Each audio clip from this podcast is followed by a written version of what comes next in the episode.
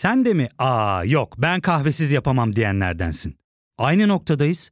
İlk ve tek kahve üyelik uygulaması Frink'le tanış. Hem bütçeni koru hem de hiç bitmeyen kahvenin tadını çıkar.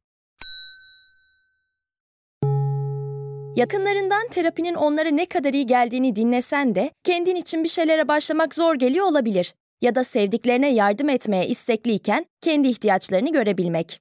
Hayvel, uzman psikologlarıyla kendi ihtiyaçlarını bulmanda sana destek olacak. Terapi yolculuğuna başlamak için detaylı bilgi bölümün açıklamalarında.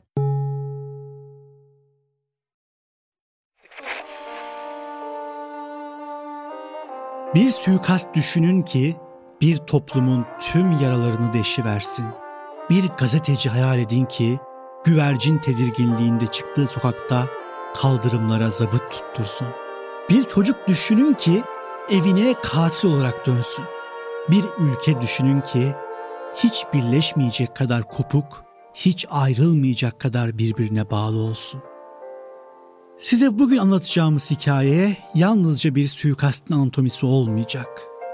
Az sonra dinleyecekleriniz bu toprakların evlatlarının hüzünlü yolculuklarına ve ne olursa olsun birlikte kalma iradesine ışık tutacak. Hikayemiz biraz hüzünlü evet ama ümitsiz sayılmaz. Hazırsanız başlayalım. Mustafa Kemal Paşa teslim olmuş işgal İstanbul'una geldiğinde cebindeki son parayla Şişli'de bir ev tutmuş, o eve annesini ve kız kardeşini yerleştirmiş, Samsun'a gitmeden önce kurtuluş çarelerini bu köhne evde aramıştı. Zaferden sonra ona hitaben Halaskar Gazi yani kurtarıcı adı verilmişti o caddeye. İşte tam da bu caddede 2007 yılının 19. gününde yalancı güneşli bir ocakta beyaz bereli bir çocuk tedirgin adımlarla yürüyordu. Bir şeyleri kurtarmaya gittiğini sanıyordu çocuk. Belinde eğreti duran silahı koyanlar öyle söylemişti. Vatanı bir hainden temizleyecek, kahraman olacaktı. Türk düşmanı bir Ermeniyi öldürerek rüştünü ispatlayacaktı. O anı defalarca kafasında kurmuştu. Eli titremeyecekti. Oysa neredeyse hiçbir şey bilmiyordu kurbanı hakkında. Cımbızlanıp önüne konmuş bir iki cümlesi, saptırılarak anlatılmış fikirleri yeterli gelmişti ikna olmasına. Ne de olsa Ermeni demek, Türk düşmanı hain demek değil miydi? İşte oradaydı. Hemen tanımıştı onu. Hiç tanımaz olur muydu? Günlerdir bu yüzü ezberletmişlerdi ona. Agos gazetesi ofisinin bulunduğu Sebat apartmanı önündeydi gazeteci. İşte şimdi tam zamanıydı. Belinden silahını çekti, ıskalamayacak kadar yakına geldi ve nişan aldı.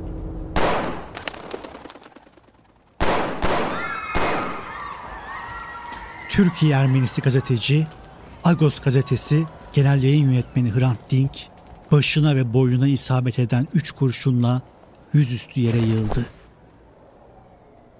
Oracıkta hayatını kaybetti. Cinayeti işleyen o gün Samast isimli katil sadece 17 yaşındaydı. Suikastın ardından hızla bölgeden uzaklaştı ve İstanbul'u terk etti. Önce Samsun'a gitti. Oradan Trabzon'a gitmek isterken otogarda yakalandı ve gözaltına alındı. Samsun Emniyetine götürüldüğünde ise kendisini güler yüzle karşılayan polis abileri tarafından sırtı sıvazlandı. Türk bayrağı önünde fotoğraflar çektirdi.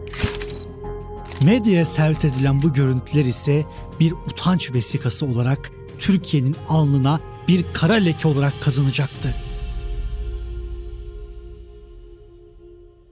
Türkiye'yi ayağa kaldıran suikastin kurbanı gazeteci Hrant Dink 1954 yılında Malatya'da doğdu. 1915 tehciri sonrası bu topraklarda kalmayı başarmış sınırlı sayıdaki Ermeni ailelerinden birine mensuptu. Gidenlerin çocukları ile kalmayı başaranların çocukları arasındaki en belirgin farkları hep karakterinde yaşadı. Tehcirde Anadolu'yu terk etmek zorunda kalan Ermenilerin çocukları Türkiye ilişkin fikirlerine hep hüzünlü ve acı hikayeler eşliğinde sahip oluyorlar.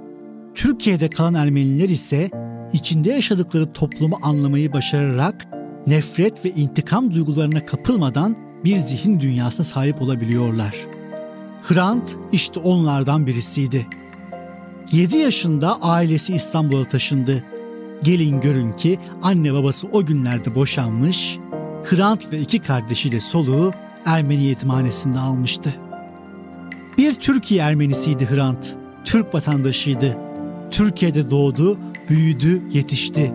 Türk ordusunda askerlik yaptı. Amatör seviyede futbol oynadı. Yetimhanede birlikte yetiştikleri Rakel'le evlendi. Hrant'ın düşün dünyası çok kültürlülükle donanmıştı. Ermeni kimliğine sahip olmakla birlikte diaspora Ermenileri gibi değildi.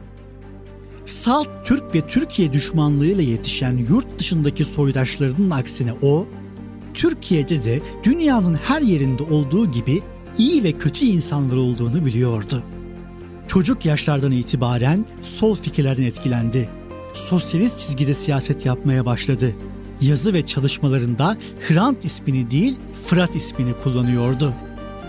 Lise eğitimini Surp Haç Tıprevenk Ermeni Lisesi'nde, üniversite eğitimini ise İstanbul Üniversitesi Zooloji bölümünde aldı. Denizli Piyade Alayı'nda 8 ay er olarak askerlik yaptı. Kitaplar Hrant'ın en büyük sığınağıydı. Bu yüzden gençlik yıllarından itibaren yazı ve düşün hayatının içine girdi. Kardeşleriyle birlikte bir kırtasiye ve yayın evi açtı. Bu süreçte gazeteciliğe de adım atmış oldu. Türkiye Ermeni Patrikhanesi'ne Türkiye'de Ermeniler çok kapalı yaşıyor. Kendimizi daha rahat ifade edersek ön yargılar kırılır diyerek Türkçe Ermenice bir gazete çıkarma önerisinde bulundu. Bu öneri Agos gazetesinin kurulmasını beraberinde getirecekti. 5 Nisan 1996'da Agos gazetesi yayın hayatına başladı. Bu gazetenin baş yazarı ve genel yayın yönetmeni olan Hrant Dink, Türkçe yazdığı yazılar ve haberlerle tüm Türkiye'de geniş bir okuyucu kitlesine ulaşmayı başardı. Artık Türkiye'nin tanınan gazetecilerinden birisi haline gelmişti. Türkiye Ermenilerinin tamamı gibi onun da omuzlarına yüklenmiş tarihi acılar vardı. 1915'i ve bu süreci tanımlarken diaspora Ermenileri kadar hoyrat ve sert değildi. 1915'i çok büyük bir acı olarak görüyor ancak bu acının Türk düşmanlığına dönüşmesine izin vermiyordu. Bu bağlamda yazdığı bir yazının sonunu hazırlayacağını elbette tahmin dahi edemezdi. 13 Şubat 2004'te yayınlanan bir makalesinde Türk'ten boşalacak o zehirli kanın yerini dolduracak temiz kan Ermeninin Ermenistan'la kuracağı asil damarında mevcuttur. Sözleri sebebiyle 301. maddeden Türklüğe hakaret suçlamasıyla yargılandı ve aksi yönde verilen bilirkişi raporuna rağmen 6 ay hapis cezası aldı. Fakat cezası ertelendi. Bu yazı Hrant Dink'in milliyetçi camialarda bir nefret objesi haline gelmesine sebebiyet verdi. Halbuki Hrant Dink bu yazısında Türklüğe hakaret etmemiş, bilakis Ermeni diasporasına Türk nefretinden kurtulun mesajı vermişti. Bunu ifade ederken edebiyata fazla dalması ve metafor kullanması başını fena ağrıtacaktı. Benim o yazdığım tamamen Ermeniler yönelik bir yazı, Ermeni kimliği üzerine bir yazı ve Türk kimliğiyle hiçbir ilişkisi yok. O kadar yazdığımdan ve niyetimden eminim ki e, buradan bir ceza çıkmaz, buradan bir hukuksuzluk çıkmaz. Çıkarsa da benim burada yaşama şartım kalmaz gibi bir noktadaydı. Ancak öyle olmadı. Dink'in Ermenilere Türk nefreti üstünden kendinizi ifade etmeyi bırakın, ruhunuzu temizleyin, o zaman geleceğe yürürsünüz dediği sözleri Türklüğe hakaret kabul edildi. Halbuki reçete biziz diyordu Hrant. Türkler ve Ermeniler birbirlerinin ilacıdır. Ermeniler Türklerin doktoru, Türkler de Ermenilerin doktoru. Bunun dışında doktor, ilaç, hekim, hekim yok. Diyalog tek reçete, doktor da birbirlerinin doktoru. Bunun dışında bir çözüm yok, yok ve yok. Ermeni diasporasına sesleniyor, nefret duygusundan kurtulun diyordu. 1915'e takılıp kalmayın. Kendinizi 1915'e bağlamayın. Kendinizi dünyadaki insanların bu soykırımı kabul edip etmemesine zincirlemeyin. 1915 olaylarının çeşitli ülkeler tarafından Türkiye'ye karşı bir koz olarak kullanılmasına kızıyor, Batılıların kendisine gösterdiği ilgiyi yadırgıyordu. Çıktım bu aynı sorunu anlattım. Aynı sorunu anlattım. Sonra da gittim baktım Avrupalılar geldi. Beni öpüyorlar. Ulan Avrupalı niye beni öpüyor? Kendi kendime ya ben ülkemi Avrupalıya mı şikayet ettim diye kendi kendime oturdum böyle bir şey oldu. Gelin görün ki bu duygularına rağmen yazdığı yazıda kullandığı metafor aleyhine delil olarak kullanıldı. 6 ay ceza aldı, Türkiye'de bazı kesimlerce hedef haline getirildi. Hapis cezası ertelenmiş olsa da artık Hrant için zor yıllar başlamıştı. Sürekli tehdit ediliyor, takip ediliyor, öz yurdunda biricik memleketi Türkiye'de bir hain olduğu iddia ediliyordu. Devam eden davalarına yenilerinin eklendiği bir süreçte Hrant şu cümleleri kaleme aldı. Bu dava kaç yıl sürer bilemem. Muhtemelen 2007 benim açımdan daha da zor bir yıl olacak. Ama tüm bunlar olurken şu gerçeği de tek güvencem sayacağım. Evet, kendimi bir güvercinin ruh tedirginliği içinde görebilirim. Ama biliyorum ki bu ülkede insanlar güvercinlere dokunmaz. Güvercinler kentin ta içlerinde, insan kalabalıklarında dahi yaşamlarını sürdürürler. Evet, biraz ürkekçe ama bir o kadar da özgürce. Bu yazı onun son yazısı olacaktı. 19 Ocak 2007 günü beyaz bereli bir çocuğun çektiği tetiğin ardından çok sevdiği Biricik İstanbul'unda kaldırımın üstüne yüzüstü düştü güvercin. Suikastin ardından her şey bitmeyecek, tam tersine yeni başlayacaktı. Kısa bir aranın ardından dava sürecinde neler yaşandığını inceleyeceğiz. Ya fark ettin mi? Biz en çok kahveye para harcıyoruz. Yok abi, bundan sonra günde bir. Aa, sen Frink kullanmıyor musun? Nasıl yani? Yani kahvenden kısmına gerek yok. Frink'e üye olursan aylık sadece 1200 TL'ye istediğin çeşit kahveyi istediğin kadar içebilirsin. Günlük 40 TL'ye sınırsız kahve mi yani? Çok iyiymiş. Aynen. Hatta şu anda 200 TL'lik bir indirim kodu da var. E hadi hemen indirip üye ol da bu fırsatı kaçırma. Terapiye başlamak, içinden çıkamadığın döngüleri kırmak, bazı yanlış bulduğun kararlarını değiştirmek ve kendinle beraber daha huzurlu bir yaşam inşa etmek için atabileceğin en değerli adımlardan biri.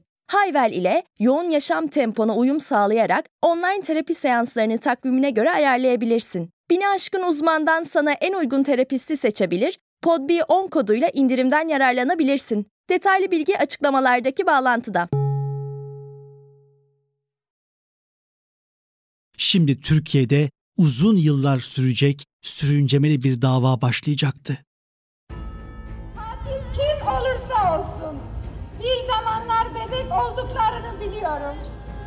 Bir bebekten bir katil yaratan karanlığı sorgulamadan hiçbir şey yapılamaz kardeşlerim. Hrant Dink suikasti Türkiye'de çok büyük bir infialle karşılandı. Bu öyle bir infialdi ki suikasti tertipleyenlerin arzu ettikleri cinsten değildi. Türkiye Ermeni toplumunun toplam nüfusunu kat ve kat aşan kalabalıklar Şişli'de toplandı. Hepimiz Hrant'ız, hepimiz Ermeniyiz. Hrant için, adalet için sloganları atıldı. Gazetecinin naaşı on binlerce kişinin katıldığı törenin ardından Balıklı Ermeni mezarlığına toprağa verildi. Hrant'ın hep bahsettiği iyi insanlar birleşmiş, cinayete isyan etmişti. Türkiye'de toplumun büyük bir hüzün ve öfkeyle Hrant'ın cenazesine sahip çıkması yurt dışında da ses getirdi. Türkleri soykırımlı canavarlar olarak kafalarında kodlayan diaspora Ermenileri bile bu vefa gösterisinden etkilenmişti. Hrant belki yaşarken değil ama ölümünden sonra halkları birleştirmeyi başarmıştı. Toplumsal tepkinin boyutları kamuoyunun bu suikaste odaklanmasını sağladı. Şimdi herkes yargı sürecini bekliyordu. Cumhurbaşkanı Ahmet Necdet Sezer ve Başbakan Recep Tayyip Erdoğan yaptıkları açıklamalarla cinayetin hasıl altı edilmesine müsaade edilmeyeceğini duyurdular. Peki gerçekten öyle mi olacaktı? Tetiği çeken o gün Samast isimli şahıs cinayetten bir gün sonra yakalanmış ve tutuklanmıştı. Lakin herkes bu cinayeti 17 yaşında bir çocuğun kendi başına işlemediğini biliyordu. Kısa bir zaman sonra o gün Samast'ı cinayeti işlemesi için azmettiren Yasin Hayal isimli şahıs da tutuklandı. Yasin Hayal, lise yıllarından itibaren Büyük Birlik Partisi'nin Alperen Ocaklarında görevler yapan bir kişiydi. Lakin iş Yasin Hayal'le de bitmiyordu. Hayal'le birlikte polislere muhbirlik yapan Erhan Tuncel isimli bir kişinin cinayetin azmettiricisi olduğu ortaya çıktı. Tuncel de tutuklandı. Tuncel verdiği ifadede Yasin Hayal'in Hrant Dink'i öldürme planları yaptığını Trabzon Emniyetine defalarca bildirdiğini savundu. Emniyet bu iddiaları yalanladı. Gelin görün ki işin tadı iyice kaçıvermişti.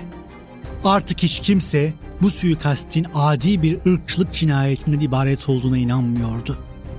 Samast'ın tetikçi ve azmettirici ağabeyleri yakalanmış, tutuklanmış ve sanki bu dosya kapanmıştı. Oysa devlet içinde bu cinayeti planlayan odakların olduğu gün gibi ortadaydı. Buna rağmen soruşturma bir türlü ilerlemiyor, somut adımları atılmıyordu. Dava süreci 2 Temmuz 2007'de başladı. Duruşmalara sanıklar, Hrant Dink'in birinci derece yakınları ve avukatlar hariç kimse alınmadı. Dava sonucunda tetikçi o gün Samast, cinayeti işlediği sırada 18 yaşından küçük olduğu için çocuk prosedürlerine göre yargılandı ve 22 yıl ceza aldı. Erhan Tuncel ve Yasin Hayal suikaste azmettiren kişiler olarak farklı suçlar ve davaların da eklenmesiyle 98 yıla varan hapis cezaları aldılar. Bu cezalar ise ne kamuoyunu ne de Hrant Dink suikastinin iç yüzünü araştıran insanları rahatlatmaya yetmemişti. Zira cinayetin asıl planlayıcılarına dair hiçbir adım atılmıyordu. Mahkeme cinayette örgüt izine rastlanmadığını savunuyor ama Dink'in avukatları bu karara şiddetle itiraz ediyordu. 2008 yılından itibaren Türkiye'de Ergenekon davaları gündeme yerleşti. Hrant Dink'i de Ergenekon'un öldürdüğü yönünde haberler yapıldı. Dönemin savcıları Dink davasını Ergenekon iddianamesi içinde değerlendirdi. Ergenekon sanıkları aynı zamanda Dink suikastinin de fail olarak lanse edildi. Gelin görün ki bu davaların içinde onlarca suçlama arasında Dink suikastine ilişkin somut deliller ortaya konmadı. Yıllar geçiyor ve hapse atılan bir tetikçi iki azmettirici dışında buzdağının görünmeyen yüzünü aydınlatacak bulgular ortaya çıkmıyordu. 2014 itibarıyla Gülencilerle AK Parti iktidarı arasında yeni bir savaş patlak verince suikast davaları da bambaşka bir kisveye büründü. Bu sefer hedefe konulan Ergenekon değil FETÖ olmuştu. Ergenekon'a atfedilen suçların FETÖ'nün kumpası olduğu yönünde iddianameler yazılıp yeni davalar açıldı. FETÖ'nün Dink suikastini Ergenekon dosyasını derinleştirmek için bu paketin içine katmaya çalıştığına dönük değerlendirmeler yapıldı. Ardından FETÖ'cü isimlere yönelik Hrant Dink suikastini planlamak suçlamasıyla yeni davalar açıldı. Bu davaların bir kısmı hala devam ediyor ve başta Fethullah Gülen olmak üzere çok sayıda isim bu davalarda gıyaben yargılanıyor. Suikastın üstünden tam 17 sene geçti. Dosya önce Ergenekon, sonra FETÖ iddianamesinin içinde yer buldu. Bir görüşe göre FETÖ'cüler Ergenekon balyoz gibi kumpas davalarının zeminini hazırlamak için Hrant Dink suikastini planlamıştı. Başka bir görüşe göre bu cinayet devletin başka organlarınca tasarlanmıştı. Dosyaların, davaların, duruşmaların, hayalet delillerin, kayıp sanıkların, kaybolan belgelerin, oradan oraya atılan suçlamaların gölgesinde 17 koca yıl geçti. Hrant Dink'in düşüp kaldığı kaldırımdaki izi ise hala yerli yerinde. Hrant'ı öldürdüğünde 17 yaşında bir çocuk olan o gün Samast ise 16 yıllık hapis cezasının ardından infaz cezasını çektiği gerekçesiyle şartsız verildi. Yasin Hayal ve Erhan Tuncel'in tutuklulukları ise devam ediyor. Halkların asla birbirine düşman olmayacağını, tek doktorun, tek ilacın yine kendimiz olduğunu öğrendik. Ortak acıların, ortak coğrafyanın paydaşları olarak geleceğe nefretle değil, barış ve umutla bakmamız gerektiğini daha iyi anlıyoruz. Hrant'ı ise Sezen Aksu'nun onun için yazdığı bu ağıt ile anımsıyoruz. Bir daha açar mı karanfil korkusuz? Bir daha uçar mı güvercin şehirde? Yalancı, güneşli bir ocak, mübarek cuma gününde. Gitti cancağızım gitti. Bitti son İstanbul. Kaldırımlar zabıt tuttu, şahidiz hepimiz. Her yer tetikte. Bir daha yazar mı kalem kanaya kanaya? Kağıdı da kan tutar, ağaç değil mi soyu? Aynı denizde çoğalır yüreğin öz suyu.